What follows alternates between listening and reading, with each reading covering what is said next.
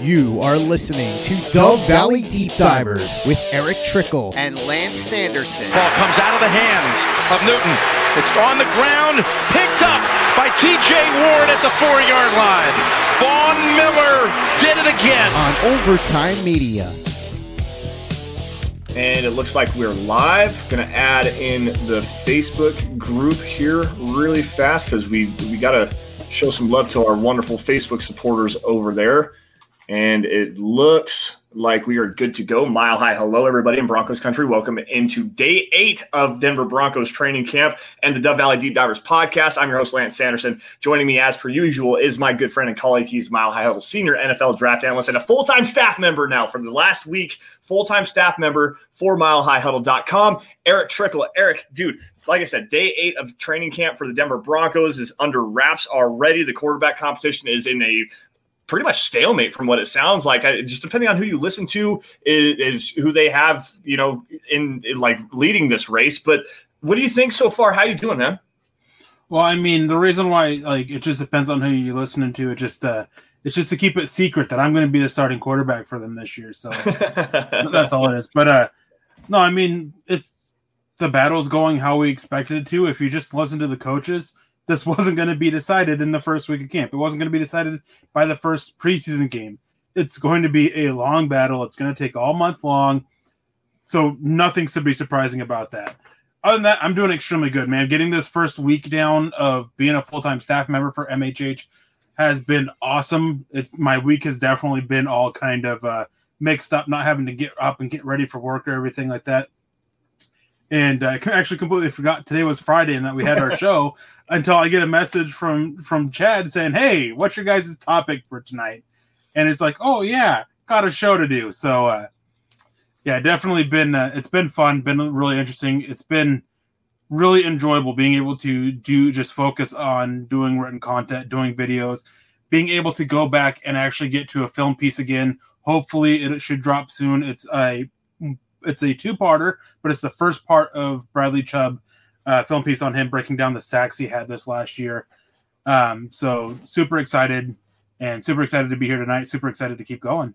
Man, I'm looking forward to that Bradley Chubb piece, man. I tell you what, that that sounds like a, a hell of a piece to kind of do some. I, I, mean, I did something similar with the with the uh, Jerry Jeudy piece that I did a couple of weeks ago, just breaking down the drops, you know, that he had last season, breaking down what went right, what went wrong, and everything. And it went over really well. I got a lot of positive feedback on that on my Twitter account. You guys can find me at, at Sanderson MHH and for Erick at Erick Trickel. Um, it just it was a it was a great to be able to sit down and, and do something like that. Now that I, I mean we're done with the move and we've got everything kind of settled in, I'm finding some more time to be able to focus on some written content myself. So I'm glad to be back in the saddle and being able to do this and uh, perfectly perfectly timed out for us. I mean, training camp's well underway. There's a lot of news to break down for you guys. We're going to get into that here in just a couple of minutes. But before we get started on that, got to run by some matters of business. Of course, you guys are watching uh, the Dove Valley Deep Divers podcast. You guys can find me uh, again on Twitter at Sanderson MHH for Erick at Erick Trickel. Guys, the podcast account is at DVDD underscore pod. That's where you're going to find out what we're going to be talking about every single week. Uh, while you're at it, guys, follow at Mile High Huddle. This is where you're going to get instant news and analysis on your Denver Broncos from your favorite Mile High Huddle personalities, including myself and Erick, uh, Nick and Carl of the Building the Broncos, Chad, Zach, uh, Luke Patterson, Kenny Booker, Mike Evans, the whole gang. Anything that drops on your Denver Broncos, including opinion articles, um, quote pieces, film breakdowns. You're going to find that at Mile High Huddle on Twitter. Uh, Facebook supporters, make sure you guys go to facebook.com and click the blue become a supporter button because, guys, we're actually really excited about this. Chad was just talking about uh, this to us earlier, right before we went live. Uh, we're trying to get to 500 subscribe or 500,000 subscribers on the Mile High Huddle Facebook page. And if we get to that goal, uh, Mile High Huddle is going to be auctioning off a Von Miller jersey to the Facebook users who donate stars. So, guys, get your star donations in. We have a live tracker of that. In fact, I have the top five of those uh, star donations up here right now. Uh, obviously, Zeus McPeak up at the very top, Michael Ronquillo, who's been a very big supporter of the show, uh, Travis Weber as well, Claude Riley, Andrew Lamp. Everybody, thank you all for all of your donations. It means a lot. And without you guys, we couldn't really do what we do, which is cover the Denver Broncos. So, guys, if you have any stars, any comments, any questions for us you want us to get to throughout the course of the show, make sure, especially if you're on Facebook, drop some star donations, get yourself entered in to able to win that Von Miller auction jersey that we're going to be pulling out once we hit 500 100,000 subscribers. So, with that, now obviously the the first thing that you have to talk about with when it comes to the Broncos training camp is the quarterback battle. We're not going to do that. We're going to flip the script around just a little bit. We're going to talk on the defensive side of the football, specifically the first team defense. Now, Erick, I have been hearing majorly impressive things about this defense. Even though they're allowing a lot of yards, they're allowing these quarterbacks to kind of move the ball just a little bit. They're really gripping down in the red zone. Once again, Vic Fangio's red zone defense has been the number one defense in the NFL for back-to-back seasons, and again, it looks like looks like it's uh, heading in that direction. Now, Erick, what do you think about the this Broncos defense? What have you been hearing specifically? I mean, this defense, Vic Fangio's whole mantra is bend but don't break. You can give them yards if you're going to let them score. Try to keep it to three. And so far in practice, I mean, the other day practice ended with two move the ball drills where they intercepted it in the red zone. They have multiple interceptions in the red zone. They're stepping up. They're doing. They're living up to this mantra, getting that ball away from the offense in the red zone, keeping them from scoring. I mean, and this just screams potential for this defense. And it's worth noting that neither of these quarterbacks in this quarterback battle have done well against the first unit. They both have struggled. Yeah. They've both turned the ball over. Like goes a big way as to why neither of them have really separated. But one great thing about this as well with this defensive front is that they've been able to insert a couple other people. I mean, Justin Strnad's gotten first team reps, McTelvin Agim's gotten first team reps, Caden Stern's gotten some first team reps, and if I remember right, the new guy Farris, Rod Jesterman Ferris, I think is his name. Yep. He was able to see some first team reps, and he just his first practice was Monday, and I think he got it on he got Wednesday. a couple reps on Tuesday. I think is when it was. It was Wednesday. I, Wednesday he got in on the first team defense on Wednesday. Yep yeah, so like it's just great to see these guys to step up and make an impact and be able to get to this point where starting to look like this defense has some depth, especially after last year where depth was such a big problem. Yeah, especially you know at towards the late the later half of the season, you know where you you were watching Parnell Motley and um, Nate Hairston and who was the other guy that they that they had to bring in? I can't remember who because it wasn't Duke Dawson, it wasn't Essang Bassey, the guys that were on the roster in training camp that that managed to play through. They all got injured. I mean, you, you had Michael Ojemudia out there. Devonte Harris is the other one I'm thinking about that played a lot like extensive snaps as in starting no, positions. Devonte Harris was let go a little bit like around the midpoint of the season. Oh, okay, so I, there's Baltimore. There's a there's a third cornerback that they had that they had to bring in, and it was just a like like they were down to like what seven, eight, and nine cornerback on the depth chart with and then with uh, with Michael Ojemudia who struggled last season. Let's just be honest here. Uh, before we continue on this, I gotta say hello to the chat. We are popping off right now. We've got a lot of people throwing some stars out here. Peter Middleton, all the way over in Cambodia. What's up, dude? Glad to have you back on the show. It's always nice to have you guys. Uh, Mike S on YouTube saying, "What's up, Broncos country? How we doing, Mike? Thanks for joining us tonight." Uh, KB82 as well. Good evening, fellas. Do you see Jonathon Cooper making the 53 man roster? And if so, what are his chances of getting four plus sacks? Erick, this is actually a pretty good question. It is. And this is actually a great chance to self promote a little bit. Up on milehighhuddle.com, I have my latest 53 man roster pred- uh, prediction going. Mm-hmm. It is up. Go ahead and check that out. Um, it's so it's not really a prediction, so to speak. It's kind of just taking the first week of practice, making adjustments, and basically talking about guys who've really made a strong push for it. And Jonathon Cooper, he's one of them. He's one of the guys that I do have it. I have five edges. Um, and oh, of course, shout out to Lance. He actually helped yeah. me build this 53 man roster along with James Campbell. Um, but getting four sacks, it's possible. I think that four is a little high. But I mean, it's possible. I mean, this dude's motor never stops, and his former college teammate Dre'Mont Jones actually spoke about that, saying how he will give you 100% and never slow down. Yeah, and there's there's there's some there's some heart issues you got to kind of worry about with him, but it sounds like everything's all good to go on that. However, uh, if you've been following along, uh, listening to the Broncos Country tonight on uh, 850 KOA or 104.3 The Fan, which I, I I listen to both stations. I listen to as much Broncos content as I possibly can uh, as soon as the pads came on on Tuesday, Jonathon Cooper took his game to the next level and actually had a what sounded like a pair of sacks and a couple of really nice plays in the running game going against the second team offensive line. So there is a there is a chance for him to make this roster, and I do believe that he is going to be one of the five edges that we talked about. Uh, guys, go check that out. It is up on milehighhuddle.com. Um, it's Erick and mine and James Campbell's 53 man roster prediction. But back to the hellos for everybody. Uh, Andrew Baker jumping in here, dropping some stars as well. What's up, fam? Just uh, showing some love for Erick and Lance. Congrats on the job, Erick. Uh, hashtag MHH for life. Thanks, Andrew. We appreciate that. Colby Collier jumping in here, dropping some stars. Nothing to say, but just showing some love. We appreciate you, big dog. Uh, Gary Leeds Palmer as well. Dylan Von Ars running some stuff behind the scenes here for us tonight as well as a moderator. We appreciate that. Relo Takeover. Uh, Kenneth Patterson jumping in here. Uh, Ruben Guevara Jr. jumping in here. Do you guys think that we regret drafting uh, Bradley Chubb over Josh Allen with the big news today about him signing that long term extension? It's hard to argue against it. However, there's the one big argument about this is with the turmoil of the Broncos coaching staff and changing offensive coordinators and the way that jo- that Josh Allen played in his first couple of seasons, where he did show limited growth, but he did show growth. Would he be the player that he is now outside of you know playing underneath Brian Daboll for for three seasons? That's that's a good point, and uh, I don't think he would be. I, I, I it always goes to mention when these quarterbacks end up making it big just how impactful these the coaching staff is on them, and it's that's the same to every position. And Josh Allen, if he went to Denver with everything that was going on, I don't think that he would end up being a successful quarterback.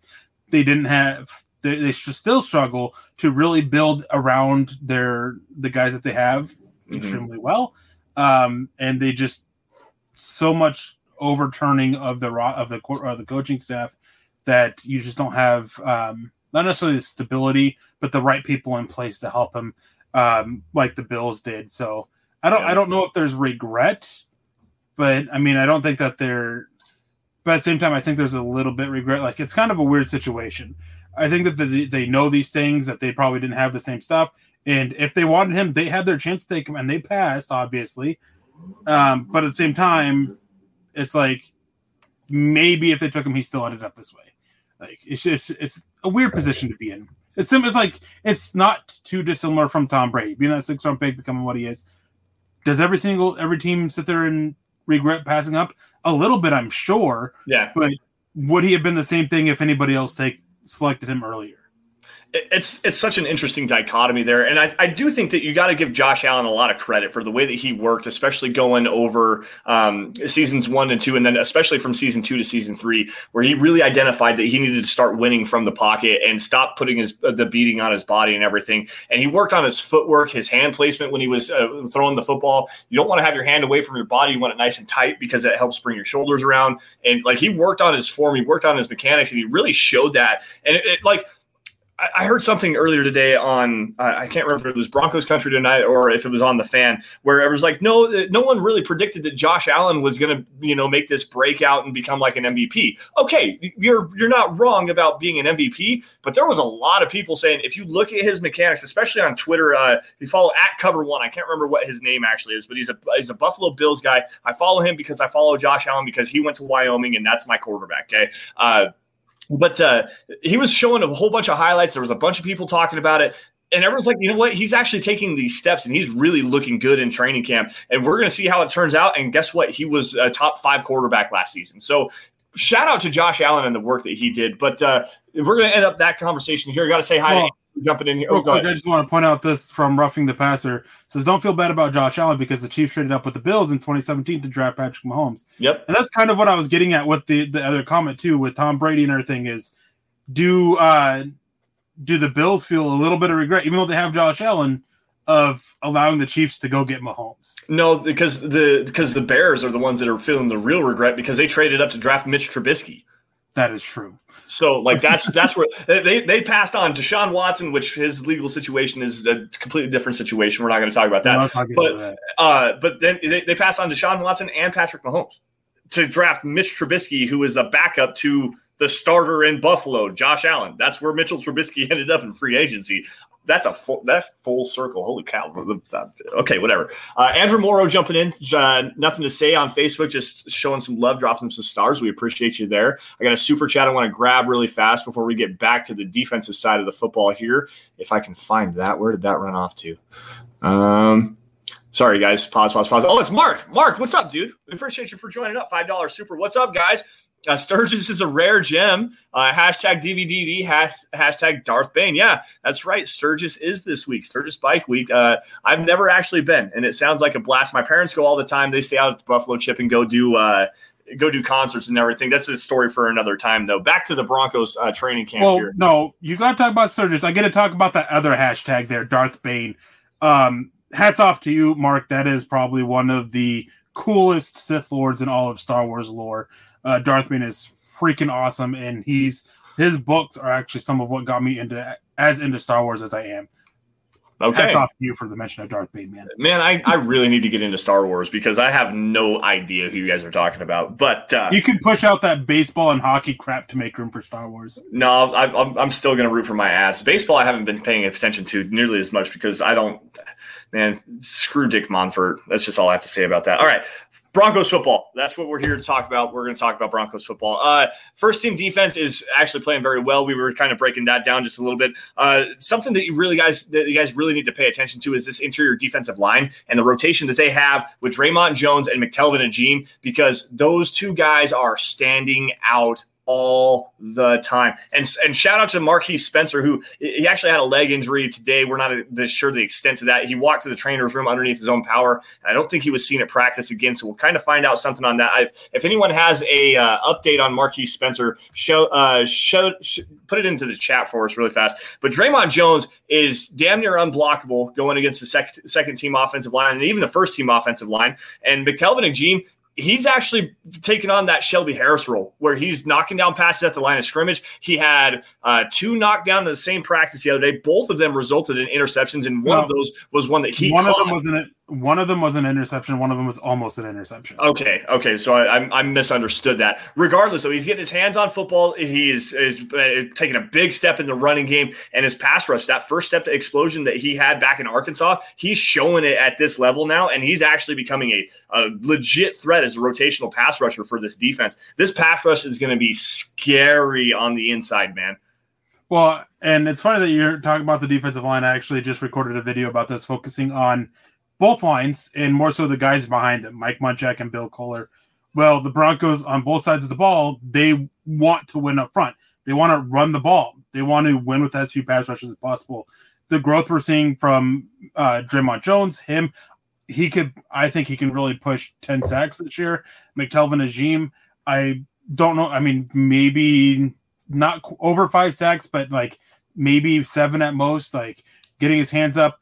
They can get a lot of pressure with fewer pass rushers. It's going to be very scary. I mean, they're built to win in the trenches right now. So a lot's going to be a test on these two coaches, how well they were able to develop these guys. And uh, stay tuned for that video and that article. It should be out coming probably sometime this weekend. Yeah, looking forward to that. Speaking of the offensive line, I want to grab this from Jody, who just wants to troll me and Erick for sure. Jody has always been this Garett Bolles guy and, t- and talking just all this mess. It- well, between him and Mark, shout out to Mark again. Uh, Erick, how is Bolles doing? LOL. He's actually playing very well. Uh, He's been playing. he's He's been playing incredibly well. he's been doing extremely well in practice. Um, and actually, on Bolles, I think one of the best things about him is that he really seems to have taken this mentor type role, especially with Calvin Anderson, who he calls his little brother. Um, that's great to see. It's the next step of growth from Garett Bolles that we that I wanted to see, anyways. But still, he's still got to go out there and play at a high level, and has to do that more than a year that had so so much going on outside of it. But I mean, there was no denying that he made um, a lot of technical improvements and breaking down his tape. It was easy to see. Yeah, it, it, um, we saw that coming into coming out of what 20, 2019, going into 2020. You and I both said that he was going to take a next step forward, and he did. Um, but uh, and you were talking about steps in maturity and steps in in leadership and everything. Uh, obviously, taking Calvin Anderson under his wing that's a that's a big deal. They're roommates. I mean, Calvin Anderson lived with Garett Bolles for a long time. Uh, it, it, I think it was throughout training camp last season for sure, and maybe even through And they of the spent time season. this offseason. They spent Yep, yep. time loving each other, living together in uh, this offseason. Okay, so I, I didn't know that part, but I did know they lived together last year. Another thing that I want to see that a lot of people wanted to see from Garett Bolles was accountability. He, he holds himself accountable to everything. Uh, There's stories about Garett Bolles and about his play and how he's frustrated with his play, uh, crying in his locker after that game against the Chicago Bears. We've mentioned that multiple times. But something that I saw, and it was on a, uh, it was actually on uh, what was it Wednesday because they were off yesterday. On Wednesday, Drew Lock threw a red zone interception to close out the the move the ball period that they had, and Garett Bolles was visibly pissed off. He was like very, very, very frustrated, very mad. Actually, was probably the most mad person on the field because he worked that like they worked that offense all the way down the field and had an opportunity to score uh, score a touchdown. And Drew Lock had another bonehead red zone interception like he's want to do. And Garett Bolles was very, very rightfully so pissed off about the whole situation. Maybe he wasn't necessarily mad at you know Drew. Maybe he was mad at the. And I don't want to try to you know speculate on anything like that, but you could see him. He was actually like tossing his hands around. It, it was it was very clear that he was up, upset and frustrated. That's that's something to me. Holding yourself accountable and then turning around and holding other players on your team accountable. Like that's that's something that's a big thing in leadership. And then we got uh, this one from Josh Alston. Alstrom, sorry, says not been to camp. Can you speak to Meinerz versus Kush? Um, yeah, one's smokable, one's not. Anyways, uh, I can't believe I just said that while we were live. But uh, anyways, um, there's no competition there. Um, Lloyd Cushenberry has made big strides forward, um, showing up in camp a little bit. I mean, last year his play was really soft, and he just had to take this big step forward. And he seems to be on that right track. He spent a lot of time in the weight room this year to get a little bit stronger, which hopefully translates onto the field. He's doing a good job. He's starting to prove me wrong a little bit because I've been very doubtful of him being able to turn around. But it's practice, and offensive line in practice have a disadvantage against the defensive line because there are limitations to how much uh, contact you want, even in padded practices. Um, so in games, we'll see we'll see where it is, but uh, it's a good showing from Cushenberry and, and Vic Fangio. After the first day, flat out said, if this is to be a competition, Quinn Meinerz has to make it a competition, and that seems to be the case. It's not a competition. Well, and in in Quinn Meinerz' defense, obviously you're you're a third round pick, rookie draft pick coming out of Wisconsin Whitewater, hasn't played a really a snap worth of football other than the, Senior, Senior Bowl. Bowl. Yeah, uh, yeah, like he played the Senior Bowl, but Division three football, that's Wisconsin Whitewater. They opted out of the the entire season last year due to uh, the ongoing pandemic. So you can't you know hold it against him. However there is, and there's also another learning curve. He always played guard at Wisconsin Whitewater. He was never actually played center until the Senior Bowl. So he is literally learning a new position, playing football for the first time in almost two years, and has to learn and grow into his body again, grow into the NFL game, grow into the NFL weight room, and you know win a, a starting job from a guy that's been there for a year. And granted, he struggled last season, but it's it's not necessarily a, hard to hard to explain this it's not a problem that Lloyd Cushenberry is uh, um, is winning this job. It's not a problem that Quinn Meinerz isn't doing enough to push him. It's just the fact of reality that Quinn Meinerz hasn't been around the game for you know 300, 365 days at least. Um, and then um, also on top of that, with Quinn Meinerz is the Broncos. They want Cushenberry to win this. Cushenberry, I know there's been a lot of talk that he can play guard. He can't. He is not a guard type prospect. He is a center only guy. Meinerz, he can play guard. They want Cushenberry to win this job there. They want Meinerz and uh, Netane Muti to develop at guard because then that gives them an option with Graham Glasgow and Dalton Risner here in a couple years as to what to do there. They want Cushenberry to win at guard. Meinerz was there to help push him and kind of be cross trained as a guard and center. Right now, they're focusing on center, well, because they weren't sure where Cushenberry was going to be, and because they wanted to focus on him at one spot. Yeah, and it, it, which makes sense. I mean, if you're if you're drafting the guy as that competition for the center spot, leave him at the leave him at the competition for the center spot. Let him, you know, he's he's drinking through a fire hose, guys. I don't know if you ever heard that thing. Imagine that trying to drink through a fire hose. It's the worst thing in the world. Um, that, that's where a, I believe there's a Family Guy episode where they do that, and it just like takes all the skin and everything as just a skeleton. Exactly. Like I, I couldn't even imagine even trying it. But that's that, that's uh, absorbing way too much information and trying to learn a, a, new offensive system, learn a new position. There's there's a lot that goes into it. And Quinn Meinerz, I, I I like Quinn Meinerz a lot. I think that he's a physical player. He's gonna he's gonna have a role in this offensive line sometime in the near future. I just don't think it's gonna be right now. And real quick, there's talking about combiners. miners. There's one comment I want to make going back to drinking out of fire hose. Maybe we can get Nick to do it, and he can tell us how it feels. hey, he, about, is, uh, he, is, whoa, whoa, whoa. he is the one that will, that likes to do a lot of science experiments, so he might be willing to do that. And uh, anyways, um, Jody Moncrief says, and lose the belly talking about Quinn Meinerz And a, a lot of interior offensive linemen they have a big belly. It's not uncommon. It actually is very beneficial for them because it helps with their center of gravity. Actually. Yep. Yep, and uh, why would you want to take away from his mantra that he is he's grown a brand. Beast. He's grown a brand. It's the belly of the beast, the gut. He has merchandise for his belly, and I, I want to see it more. It's glorious. That that dude, it, when he was at the Senior Bowl doing that. Uh, no, I'm good. Thank you. I appreciate I appreciate the the the candor there, but uh, let's let's just not. Uh, Michael Ronquillo jumping in here, one of the leaderboard, uh, one of the guys up on the leaderboard as far as the most stars donated to the Mile High Huddle Facebook page. Uh, Michael, good evening, man. Appreciate you for joining us here.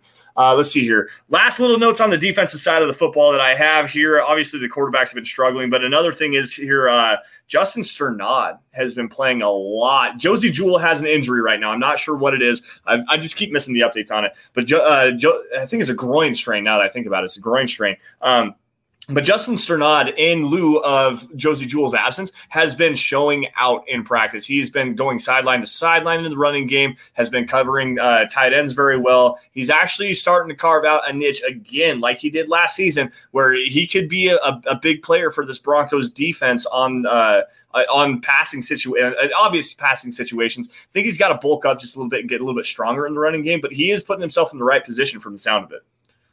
Who was that? Uh, Justin Strnad. Oh yeah, um, I mean he's doing well sorting through the trash and uh, making plays, but yeah, he's just gotta do better when he takes on blocks. He's doing well in coverage. He did have a bad bite on a play action that went for a big play for Noah Fant, but uh, he's doing well, and there's a lot of praise from him. And he was getting a lot of praise last year. Um, yep. John Houston came in with the four dollar ninety nine super chat saying someone posted the coaches are leaning towards Teddy. Can you validate that? So we passed on Fields for Teddy. Is Drew looking that bad? Um, no, they passed on Fields in hopes they would land Aaron Rodgers. Yeah. Um, and the coaches they are leaning Teddy Bridgewater, uh, simply because he's viewed as a little bit safer, not as high variance as Lock is. And often, I've noticed this a lot. Often, when you talk about Teddy Bridgewater being safer, it's automatically goes to interceptions.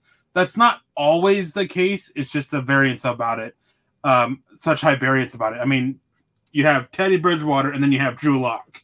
Like your highs are up here for Lock, but your lows are way down here. Whereas Teddy's just kind of in this range. Um, that's that's what I mean when I talk about Teddy being a little bit safer. Yeah. And the thing is, and Lance had a tweet about this, and may as well jump into it since we've had yeah, might as well. Is it is not a good thing that with Ted, Teddy Bridgewater being who he is, he's not going to change. He's not going to really grow to be more than what he is. It is not a good thing that Drew Lock has not really separated himself from the competition.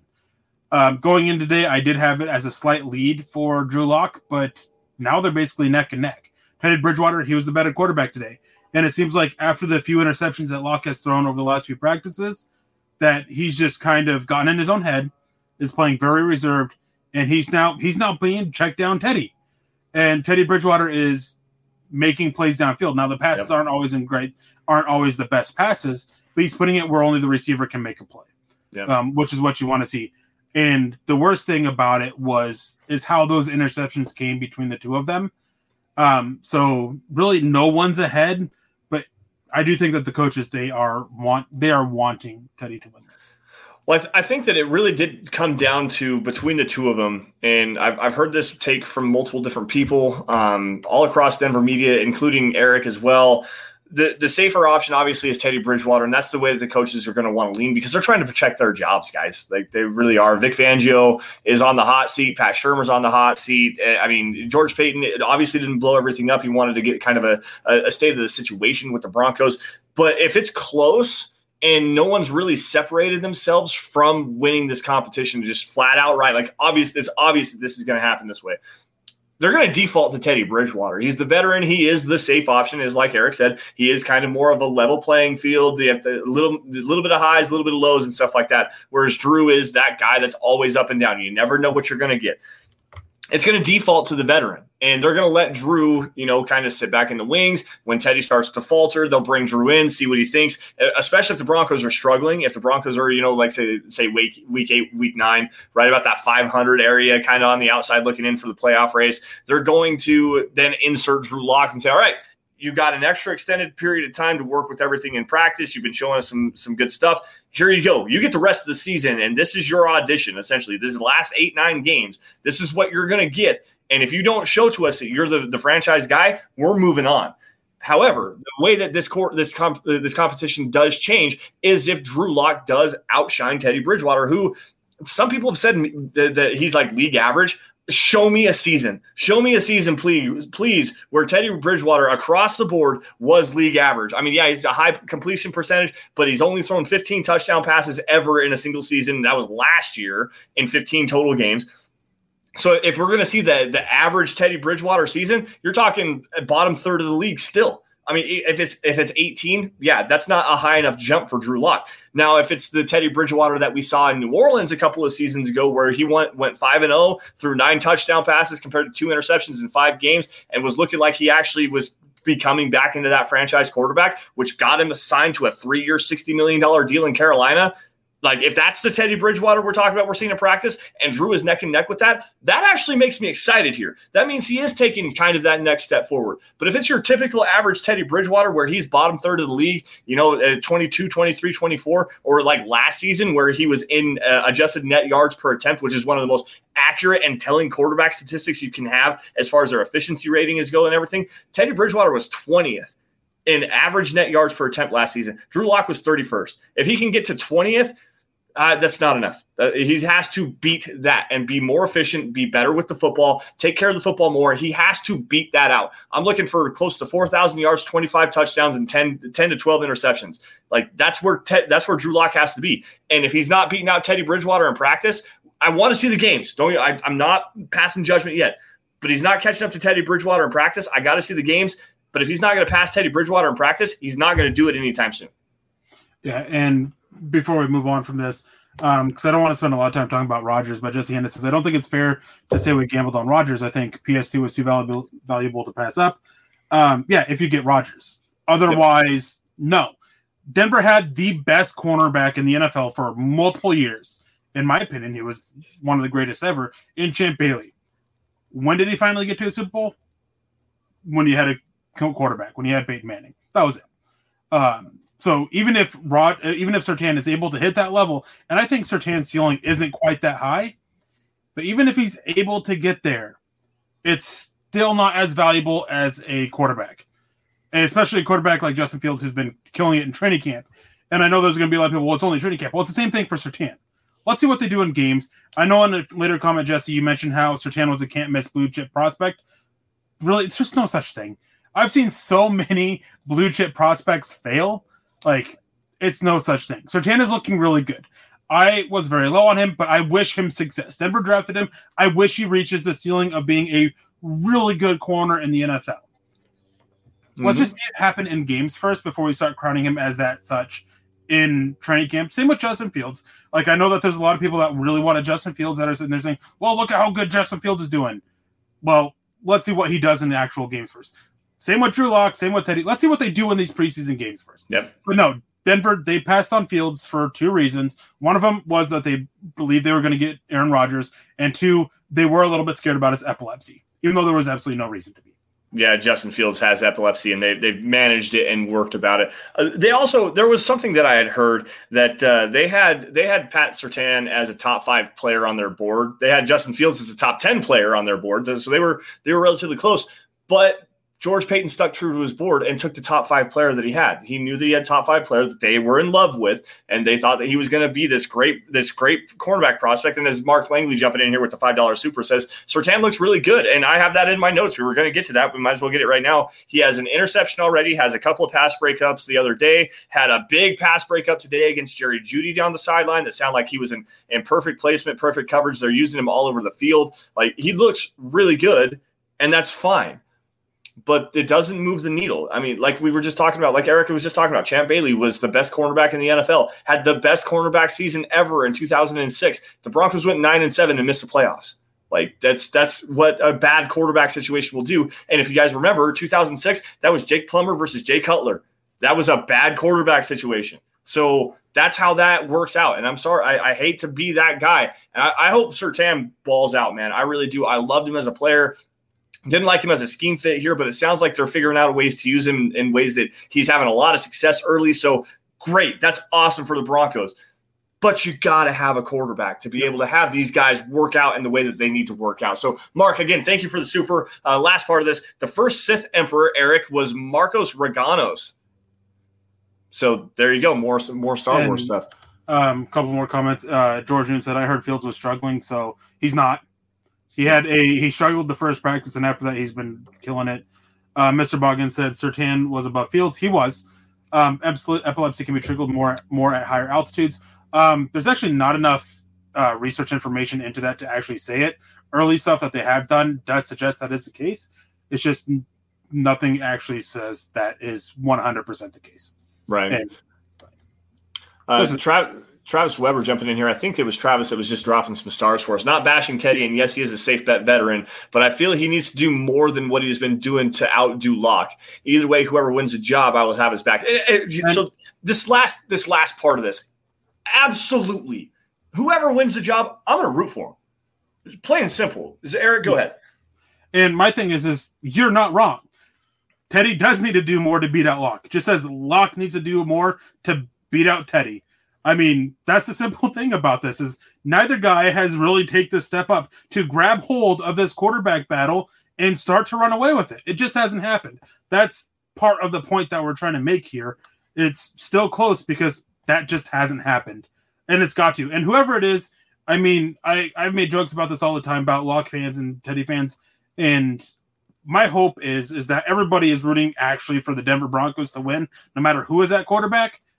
But like, there, there's just some people out there that I just don't know if that's actually the truth. But uh, we'll see what happens. Whatever it is, let's hope for a good Bronco season because we can use it. Or if you want to start over, hope for a bad one, I guess, and that they land a quarterback. I don't know. Yeah.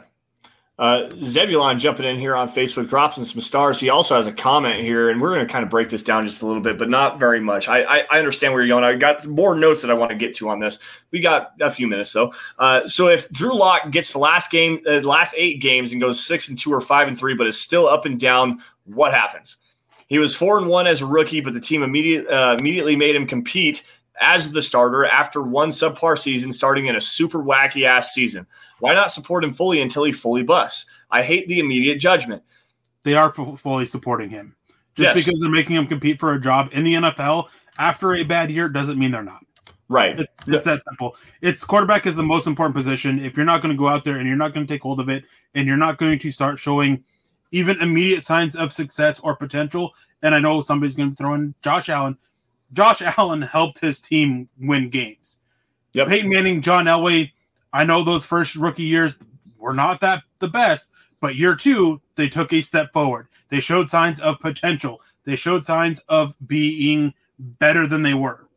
Drew Lock was worse than he was in those first in those five games his rookie year. So they're Yeah. making him compete as they should.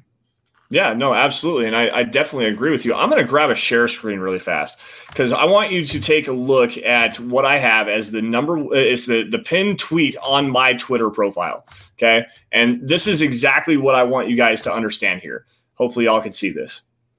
It's, uh, let's see here. It would be this tweet right here. It says, It is okay to be a fan.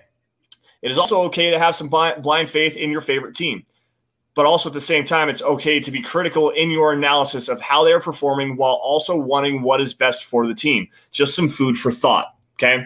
So, with that, guys, let's see, where am I at here? Okay. Uh, with that, being critical in your analysis is never a bad thing. Okay. And uh, to have blind homerism and to, you know, continue to just root for everybody.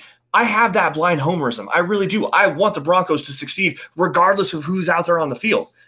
Where I get critical is how the team is performing. It doesn't matter who is on the field. If the team is playing bad, if the quarterback's playing bad, I'm going to be critical of that. And that's what we've had for the last five seasons, going back to 2015 even. Because Peyton Manning and Brock Osweiler, they didn't play very well at the quarterback position. I was critical of that as well. And the Broncos won the damn Super Bowl. Over the last five seasons after that, four in a row of seasons, we've missed, missed the playoffs, guys. This team is hovering Hater. below five. Like, they're terrible. They are absolutely terrible. Go be a You- Raiders fan hater. Right, exactly. And the, the gatekeeping has to stop too. Like you can you can you can have blind faith in your team, and that's fine. And you uh, you can want Drew Lock to succeed. I want Drew Lock to succeed. I want him to.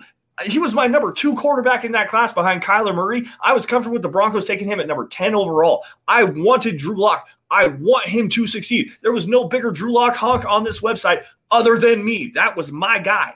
I and want him to succeed. Plain and simple. Quick, going back to the chat here, I know we have a lot more that we want to talk about, including Trinity Benson, because I got actually want to beat my chest about Trinity, Trinity Benson. Yeah. Mm-hmm. Jay says, congrats going full sports writer, by the way. Um, Thanks, Jay. Thank you, Jay. I appreciate that, man. Um, it's definitely been a joy being able to wake up and just spend time with my daughter every single day. Um, come into my office, do some work, and then being able to just go and get a nice little break. Um, very nice. Um, I see a couple comments from both Trevor and Jay about uh, future quarterbacks, Malik Willis named specifically, and others in the case of these quarterbacks fail. Um, we'll save that for another date. Yeah. Um, definitely, right now we just kind of want to focus a little bit on training camp. Um, Kenneth Peterson comes Patterson comes in and says separation comes in preseason games, not these ridiculously soft practices. Uh, not true. You guys start showing separation in practice. Like if you're going to show it in games, you got to show it in practice as well. Yeah. That's part of being an NFL quarterback. So the, um, the, the problem that I have with that statement, not in these ridiculously soft practices. First off, um, I, I, don't think anything about football is soft. If they're not going to the ground or whatever, like don't that actually kind of triggers me just a little bit. So sorry about that, Kenneth. I don't want to just come at you like that. However, you do see that separation. Like quite honestly, if, if you're in a quarterback competition and there's no separation, that means you know you don't have the guy. Like this is going to be terrible. Do you think that? I mean, let's even go to you know middle of the road quarterbacks. Uh, Kyler Murray, who is probably not the best pocket passer in the NFL. Do you think that their backup quarterback looks anything close to Kyler Murray? No, because he's the guy. You know, when when you know you have the guy, and that's that's the guy that is literally showing himself to be your starter, you are going to know it. Okay. And you're going to see it in practice, not just the games. You're going to see it in practice. You think Aaron Rodgers looks like Matt Flynn? You think that Russell Wilson looks like whoever their backup quarterback is? You think that Justin Fields isn't showing out in Bears camp right now, showing that he can be the guy over and, Andy Dalton? Or how about Trey Lance, who is showing that he can be the guy as a third overall pick over Jimmy Garoppolo, who's been in the league for seven seasons? And I just want to point out is like Tim Tebow didn't show up in practices, showed up in games. Like Okay, that's one very big exception because how he showed up in games wasn't as a quarterback. Paxton Lynch never showed up in practice, never showed up in games. If you have what it takes, you typically show it in practice. Uh, anyways, moving on from that subject. Um, again, I want to say thank you to the other saying congratulations in the chat. You guys are awesome. I want to give a shout out to Peter Middleton. Um, he keeps he. Keep, I don't know if you noticed this, Lance, but he keeps pointing out who's uh, giving stars. I, I, I that is awesome, actually. Peter, because we can't see that. Yep. So I'm gonna go grab this comment from Anthony Bradshaw. Says can't wait until the season starts so we can officially put the lock hitting to rest or move on to another quarterback. Because honestly, we literally haven't seen enough lock to say for sure either way. Um, if being honest about a, a player's play is hating, then I guess I hate everybody. Like for this whole thing of hating a player when you when you talk when you just are being honest about the, your evaluation of what's out there on the field, it, it's it's got to stop. I mean, like it's not hating. Lance and I, Lance went on his tirade about how he had Lock rated so highly he wanted number tenth overall. I had Lock as a first round pick. I want Lock to succeed, and it's going to be my own selfish reasons why I want Lock to succeed. I want Lock to succeed because it proves my evaluation of him pre draft was correct. I want Lock to succeed. He just hasn't been playing very well. Um, but we think we appreciate the the stars, uh, Anthony. You're awesome. Thank yeah, you man, for appreciate the chat. Now moving on to Trinity Benson. Um, just want to pound my ch- uh, chest here a little bit. When he was signed, I managed to watch down a couple games of his, and I put out there an article that at some point this guy is going to make the Broncos roster. Now it's not um, not to a point where we can say, "Oh yeah, he definitely is," but he definitely is making a case for it. Um, Trinity Benson every day in practice has been making big plays. Yeah, and then I gotta stop back, step back because Stony Neff uh, comes in and says, "Yet the coaches say Lock has showed huge improvement. Lock is going to start. And he's not going to be nearly as bad as you two want him to be. We don't want Lock to be bad. It's the Lock being bad is the worst thing for the Broncos. If he ends up not being as bad as we think he will be, then great because that's the best thing for the Broncos. Yep. And this huge improvement that he was showing in camp, he's not showing it anymore recently. Uh, Papa Chad jumping in here, uh, uh, giving us some some love to the star the, the star senders here. Travis Weber with 785 stars. Gary Leeds up there. Andrew Baker, Michael obviously there. Uh, Andrew Morrow as well. Anthony Bradshaw Zeb as well. Uh, thank you all again for joining us, and thank you for uh, for donating some stars to us. We really appreciate that, guys. Without seriously, without you guys and jumping in on the shows and, and having a conversation with us, we really couldn't do what we do best, which is cover your Denver Broncos. And speaking of covering them, Trinity Benson, as you said, has just been making plays all over the place. But probably one of the biggest storylines that's come up over the last you know four or five days. I think he was signed on Monday. Uh, is a cornerback out of Hawaii, uh, Rojesterman Farris has been making massive names for himself. We talked about him just a little bit earlier. That's the guy to watch on this this Broncos secondary. That's the the down roster guy that could potentially make the roster. He has two interceptions already. Had another ball hit off the back of his helmet that Drew Lock threw. Um, it has been. I think he has another. It's like two or three different pass breakups. Getting some first team reps as well. So with between Trinity Benson and Rojesterman Farris, those are probably your two guys that are down roster guys that really have a good shot at making this roster. Um, to flip to the other side of the football really fast, the offensive side of things, uh, Courtland Sutton has been starting to come on as of late. Uh, after the first couple of practices where it looked like he was really limited, uh, Vic Fangio said uh, right before the onset of training camp that they were going to kind of monitor him, manage his usage, and see how he kind of reacted and everything like that. Seems to be working really well because on Wednesday, apparently, Courtland Sutton, even though Jerry Jeudy is still out there, Courtland Sutton was the best wide receiver on the field, man. And he had a gigantic one handed catch uh, on a ball that was thrown behind him. So it sounds like Courtland Sutton is starting to come around, which means that this Broncos offense has another death, deadly chess piece to use just so long as one of the quarterbacks can hit him, man. Erick, what do you think about Courtland Sutton? I mean, it's not surprising. I, I did an article uh, about early risers, and I got some heat because I had Courtland Sutton on there as a guy who's not really rising up.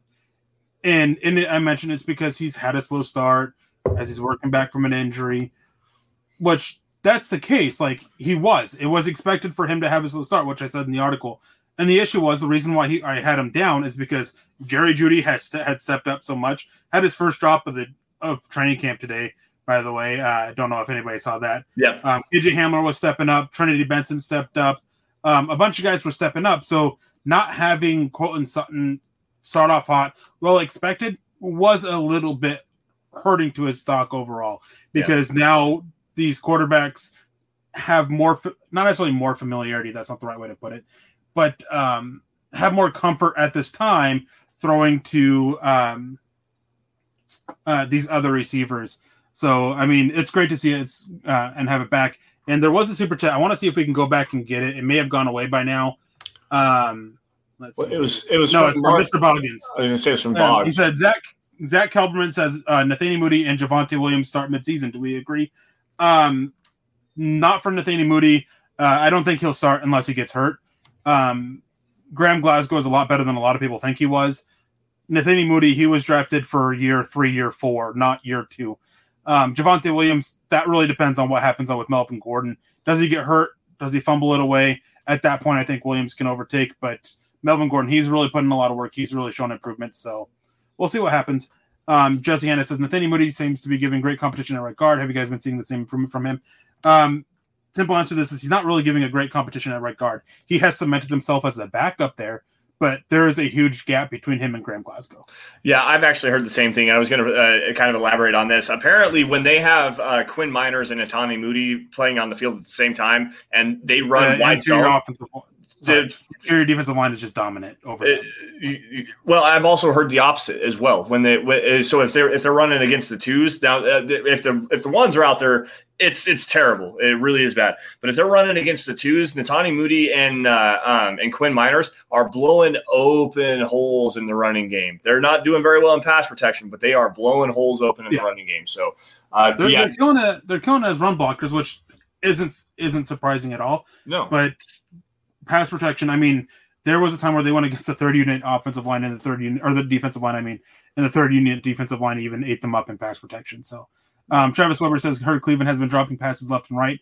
Um, that is correct. I mean, yes. now he's been hurt, missed the last couple practices because of that. But um, yeah, was it, it, wasn't a good start, and it's why. And I think this is a good time to pull it up. Um, talked earlier about my 53 man roster and going to look specifically at wide receivers. It's the fact that Cleveland is dropping passes is exactly why that he didn't make it for my receivers. Um, obviously, the first four, no shockers there, but Trinity Benson and Kendall Hinton, um, I have both those guys making it. I think that um, Diontae Spencer, he hasn't shown enough to really improve on offense. Obviously, special teams is a good chance for him to make it. They're trying to get KJ Hamler to win that job. Mike Boone, they're working with as a, a kick returner, um, but he's there as an option as a punt returner as well. Yep.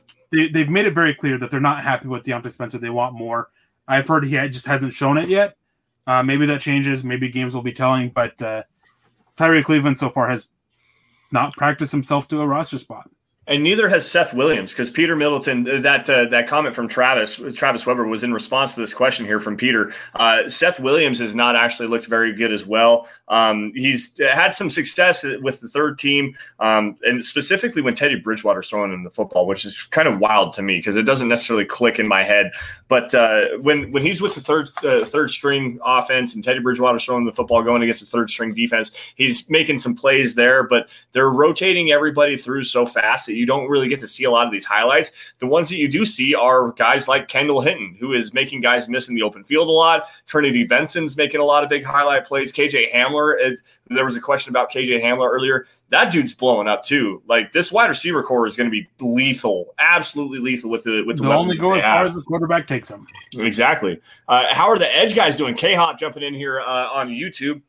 The edge guys, Von Miller and Chubb and Reed. Um, Malik Reed was on Broncos Country tonight the other day. Had a really good interview about that um, the other day. So make sure you guys go to check that out if you, you, get the opportunity to. Von Miller and Bradley Chubb, they've been kind of rotating through. Um, kind of running Von slowly right now because they're giving him a lot of veteran days off. And Bradley Chubb just came back from that ankle surgery. He had bone spurs removed in his ankle, so they're kind of bringing him along slowly. I think he was off today as well because they just want to get him some more conditioning. He wasn't actually in team drills or anything like that. He was on the opposite field running sprints, is what I heard. Um, However, Bradley Chubb, when he has been out there in the limited time that he has been, he has been elite, like elite. He is always around the football. Uh, he's had multiple different pressures, has had at least what they call a couple of sacks where, I mean, they, will blow the blow the play dead and whatnot. Uh, Bradley Chubb looks to be well on his way to be becoming a breakout player for this defense. And then Von Miller, I haven't seen a lot about him. Erick, have you?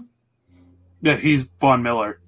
Okay. Like, he, he looks somewhat he looks even better than he was last year. And last year it was the best shape of his life, which granted that's what they say every single year. But uh yeah, Von Miller, he's looking really good.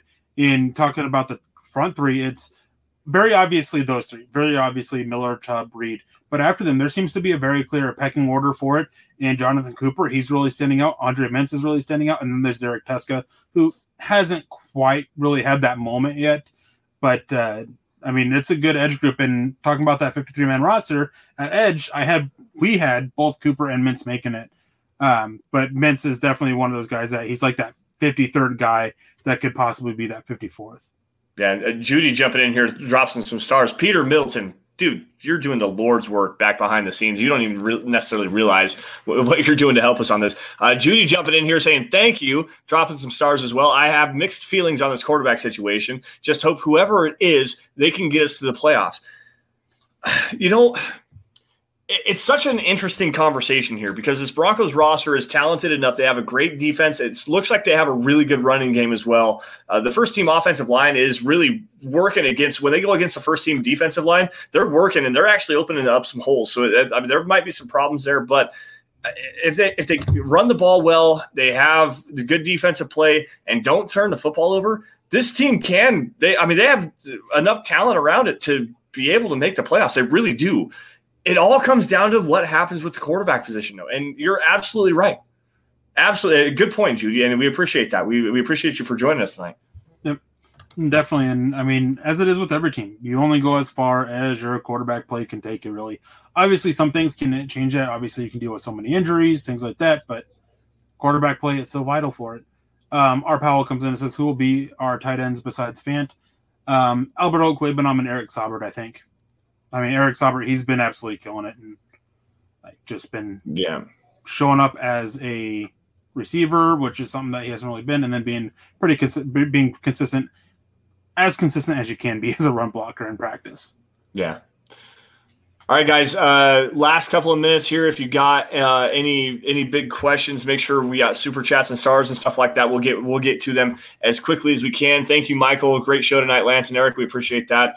Um, um, Travis, why are you concerned with uh, Glasgow? Yeah, this is this is a good one. Uh, what's what's the concern behind this? I, I just saw that. Good, good shout, Erick. I, come back come back with that, Travis. Uh, let's see here. Trevor Sandell uh, says uh, they're going to go as, as as far as the quarterback goes, but also I think we'll kind of segue into this and grab uh, grab uh, Travis's com- uh, comment about Glasgow here in just a second.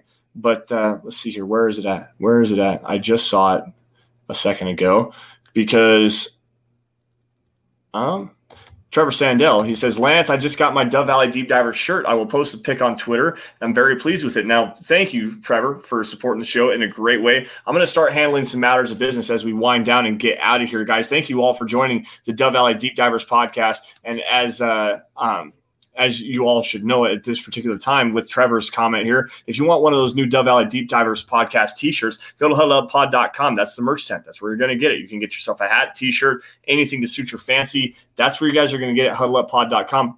Now, guys, while you're out there, make sure you guys are following me at, uh, at Sanderson MHH on Twitter and for Erick at Erick Trickel. Also, guys, at Mile High Huddle. That's the instant news and analysis, uh, film breakdowns, opinion articles, anything regarding your Denver Broncos, especially covering training camp 50 50 with Teddy, uh, Teddy versus Drew. Uh, you're going to find that at Mile High Huddle on Twitter. Uh, Facebook supporters, make sure you go uh, to facebook.com slash mile high huddle. Click the blue become a supporter button. And also, guys, as we kind of alluded to earlier, make sure you guys drop stars on every episode you guys see because if we get to 500,000 followers at the Mile High Huddle Facebook page, we're going to be auctioning off a Von Miller jersey for Facebook users that donate stars to the show. So, again, 500,000 subscribers, you get yourself uh, entered into that auction for the Von Miller jersey there as well. Um, and real quick, just to interrupt you, Travis came in. I just want to get this out here. Says just haven't seen anything that has him shining. I'm sure he'll get better, but if uh, the offensive line has my concern,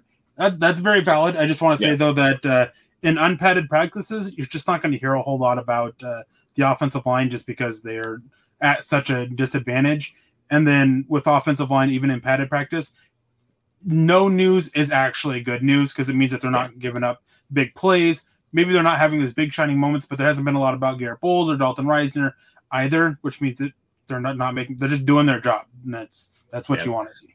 I, I, saw some things about Garett Bolles the other day. I had a one-on-one rep with Bradley Chubb and stonewalled him, so that was a good thing. But then Chubb actually got him back with a sack later in the practice. Um, as far as Graham Glasgow is concerned, I haven't seen anything there. Dalton Risner seems to be pancaking people, and then Lloyd Cushenberry actually had a big pancake block the other day. Um, really, the only question mark is the right tackle position, and it seems as if – there's actually a real competition there between Calvin Anderson and Bobby Massie. Like the, depending on the day, who starts the day, it really does depend on who is playing better there. So and it depends on if Miller is playing or is practicing or not. That's also very true. Uh, anyways, to finish this up, guys, uh, if you guys are not fancy to you know become supporters where you can get the trickle zone where you can get kelberman's corner uh, that premium content on the on the facebook page or you don't want to you know get some merch or anything it's fine. That's great.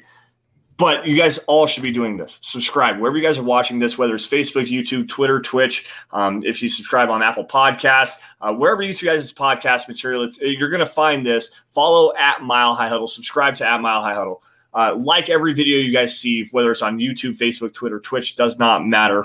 Like every video you guys see. And if you love it, share it. That is the most organic way that you can help grow the show because it gets in front of as many Broncos fans as possible. If you have like-minded Broncos fans, you want to show what you know. Hey, you've got this this cool podcast. Share it to them, and that helps uh, help us helps us grow our following to do what we do best, which, as I've always said, cover your Denver Broncos. And if without you guys, we couldn't do it. So, and allows me to do it full time.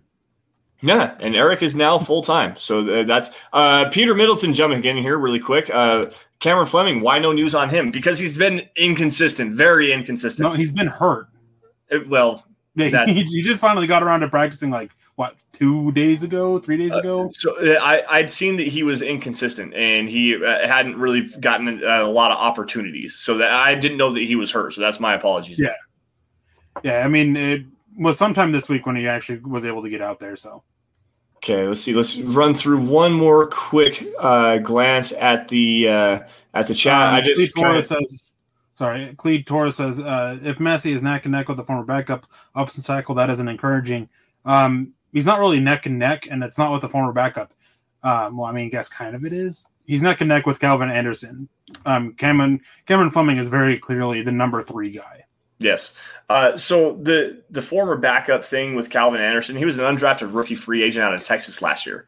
This is an up and coming guy, and they're they're very high on him. He, like, there's a reason why they gave him the first team reps on the opening day of training camp, the opening two days of training camp. He was playing with the first team exclusively. Then they rotated in Bobby Massie. Now they've got Calvin Anderson back out there again. He's playing very well, and he's got the athleticism to do it. He's got the physicality to do it it's a big a big issue was hand placement and functional strength. Which if he went into the weight room and it sounds like they, they got Lloyd Cushenberry who had struggles with functional strength, they've got him playing pretty well. If they did the same thing with Calvin Anderson, this could be a legit competition because Calvin Anderson's young. He's uh, only going into his second year. Bobby Massie's 30. Like, like, or it may not be 30, it's 20, 28, 29, something like that. He's, he's an older guy, older veteran, and is just kind of a guy. Calvin Anderson can develop into something, especially under Mike Munchak. So that's why you're not hearing very much about Cameron Fleming because those two guys are really running away with this competition. So let's see here.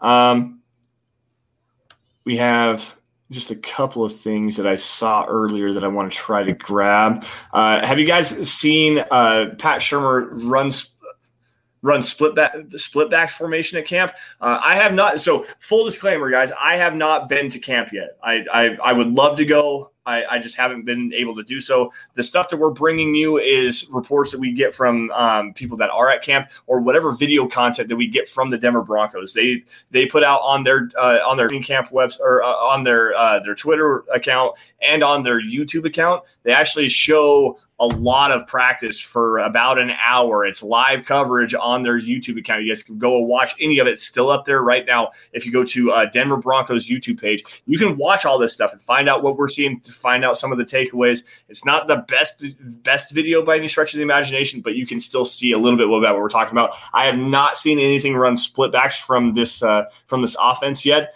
but it would not surprise me to see uh, Melvin Gordon and um, Javonte Williams on the field at the same time.